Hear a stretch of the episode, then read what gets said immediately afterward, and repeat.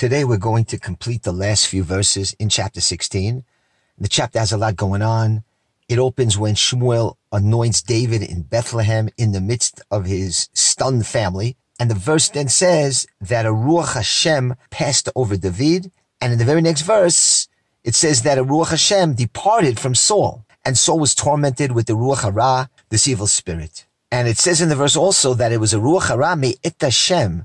So it sounds like anyway, like Saul isn't responsible for his actions. It's a Ruach Hara me'it Hashem. It's from Hashem. The Ruach Elokim left him and the Ruach Hara took its place. But we looked in the commentaries, and with the exception of the Christian commentators who the Abarbanel brings that say that Saul was possessed by a demon and he needed an exorcism, but that's their Mishugas. According to the Jewish commentaries, Saul had free choice, and his Ruach Hara was in essence a deep depression brought on by his constant dwelling on his situation. It was triggered by his thoughts, his obsession with the fact that he sinned and is getting punished and the kingdom was going to be ripped away from him. And he was probably going over it in his mind over and over again, thinking, how did I mess this up? Those are the dark thoughts that are bringing on this Ruach Hara. And we have to remember what makes it so tough for Saul is that he's in his prime.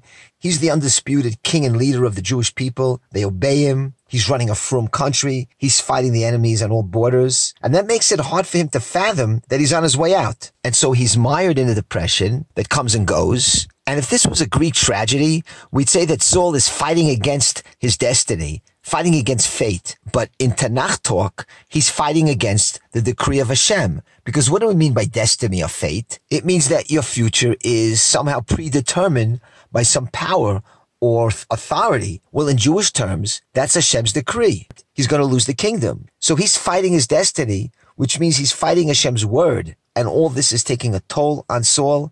And his close advisors suggest that he bring in someone to play music for him. That's where he left off in the last shiur. They suggest that they bring someone to play for him the kinor, which is a musical instrument, because music brings simcha and joy, which is a great way to break out of a depression, right? Simcha is the opposite of depression.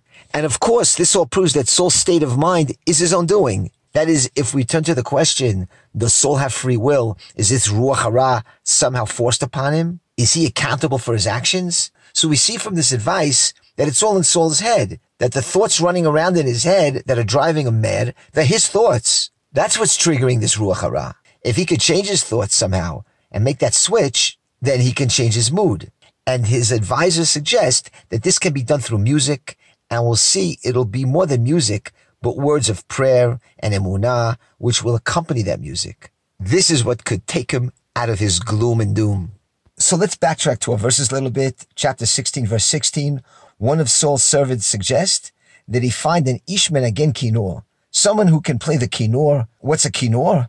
In modern Hebrew, it's a fiddle or a violin. Fiddler on the roof in Hebrew is kanara lagag, but it could also be a harp. Find somebody who can play this instrument, and they suggest to Saul that when he plays for you, you'll feel a lot better. And then in verse 17, Saul agrees, but he adds, bring me someone who plays hetev, mativlin again, somebody who plays well, so everybody agrees to this idea. And now in verse 18, Vayan echad me'anarim. And one of the servants suggested, Vayomer, and he said, Hine ra'iti ben Ishai betelachmi yodean again. I saw one of the sons of Yishai from Bethlehem. He knows how to play really well. And not only that, he's a Gibor Chayil, a man of valor. He's an Ish Milchama. He's a warrior. V'navon davar, he's wise and he's prudent.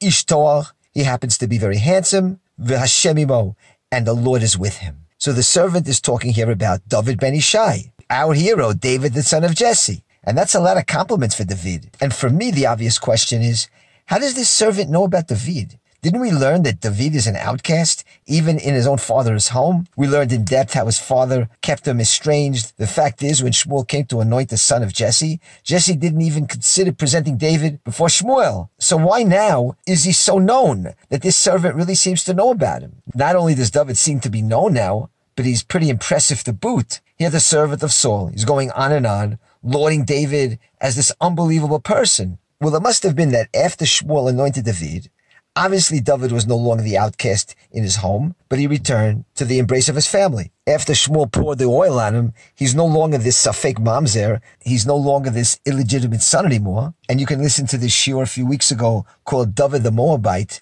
which explains all this. Anyway, we see obviously he's returned to the fold into the embrace of his family and his light is beginning to shine. It's not that the people knew that he was this anointed king whose time will come, but we see here he became known as someone very special, as we see in this verse. Now let's look at the qualities listed here. One, Menagen Tov, he's a great musician. Gibor Chayil, a man of valor. Ish Milchama, a warrior. Navon Davar, a prudent, bright guy. Yafet Tor, and very handsome. Yerei Hashem, and he feared the Lord. And of course, you want somebody like that hanging out in the palace, accompanying King Saul. And the Abarbanel has a great perush here where he explains how these qualities usually don't go together in the same person. The Abarbanel explains how David possessed a very rare combination of talents. And he says like this, and it's a wonder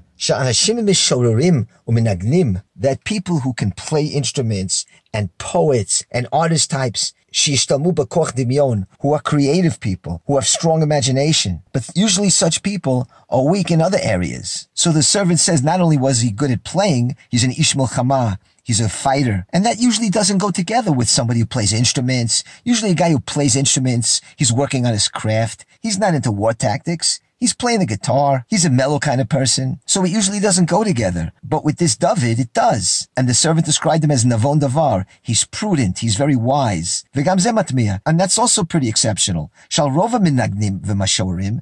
Because most artists and poets, they might be gifted and expressive types, but they're usually not great thinkers. And here David is Navon Davar. He's wise and understanding. He's got sechel, whereas most poets and musicians, they're kind of in their own world the fact that he had a keen intellect, capable of giving good advice, that's rare for a poet or a musician whose imagination is usually developed more than his intellect. So we see that David possessed a rare combination of talents. And then it says, Vagam Ishtor, he's very good looking. Vagam Zematmia, and that's also unusual. Ki al rov mishorim uminagnim, because most artists and poets, they don't look so good. And if they do look good, then they chase after their lusts. They chase after women. But this person's not like that. Hashem imo. That's the last adjective describing David, that Hashem is with him. He's God-fearing. So all these adjectives used to describe David here in verse 18 by this Eved Shaul, by this servant of Saul. The Abarbanel explains here how they don't usually go together. We see that David is really special. He's a great combination of sensitivity, wisdom, bravery, Yerei Shemayim. And it's kind of interesting. We get that description from one of Saul's servants. It's not like the Bible itself is telling us this, but it's through a third person who's letting us know all these great qualities of David. Okay, so Saul is keen to the idea. He's all for it. It says in verse 19, and Saul sent messages to Jesse, and he said, Shilcha Elai et David bincha asher betzon. And he said, send me David your son who is with the sheep. Verse 20, Yishai chamor lechem yayin. So Yishai took a donkey laden with bread and a jug of wine, echad, and a goat, biyad David beno el Shaul, and he sent him with David, his son, to Saul. So David doesn't come empty-handed. He's bearing gifts. He's suddenly invited to the king's palace. So sure, he's going to bring some gifts with him. Rabbi Kahana has an interesting take on this. He says that Yishai is a little bit worried because it wasn't long ago David was anointed. Maybe Saul found out about it. Maybe that's why he's summoning David to the palace. It sure seems like a coincidence, and that's why Yishai is quick to send David off to Shaul with a bunch of gifts. The next verse, Vayavo David el Shaul, and David came to Saul, Vayamod lefanav, and he stood before him, which means he's entered into service in the king's home. V'yehaveu ma'od, and Saul liked him very, very much. V'hilo no sekelav, and David became his arms bearer.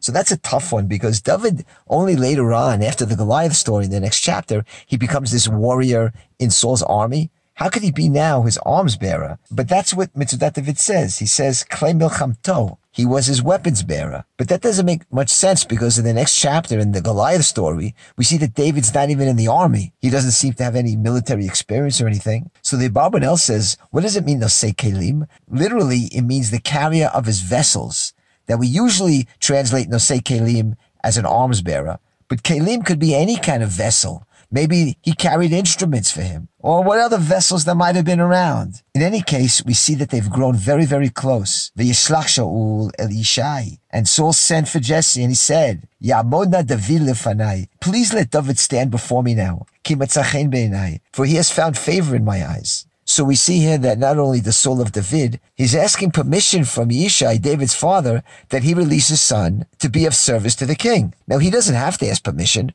We saw in the Mishpat Melech that Shmuel the prophet gives over when the people ask for a king, and we saw that the king had the authority to take your sons, take your daughters, for whatever he needs. But despite the fact that halachically Saul is allowed to just take David without asking, he asks permission because Saul is built that way. He's a humble person in nature. And so he asks Yishai if David can be with him. He doesn't demand it from him. And that's what happened as we see the final verse of the chapter. Vayabiyot ruach elokim el Shaul.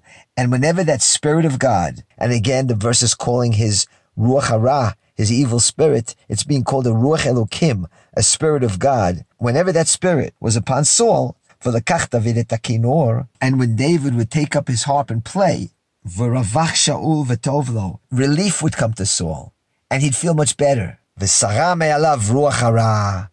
the ruach hara, the evil spirit, would depart from him. And so finally, the text is calling it a ruach hara. The verse is telling it like it is. It's a ruach hara, an evil spirit. It's not being called a Ruach Elokim this time, a Spirit of God, or a Ruach Hara Me'et Hashem. None of that. We end the chapter, we call a spade a spade. And we're calling what Saul has a Ruach Hara, an evil spirit. And so we finally see clearly from the verse here that this Ruach Hara didn't come from Hashem, but it came from Saul worrying about his future. Because if this Ruach Hara was punishment from Hashem, how can it be relieved by playing music. And again, so this Ruach Hara, this evil spirit, has been called throughout the chapter Ruach Elokim, but that's Lashon Sagi Nahor, where we take the opposite word to describe what's happening. As we said, Saul's depression is a result of him focusing on himself, on his problems, on his worries. And when David plays for him, he removes those worries. And when he removes those worries, the Ruach Hara goes away. Because he's not just playing for him,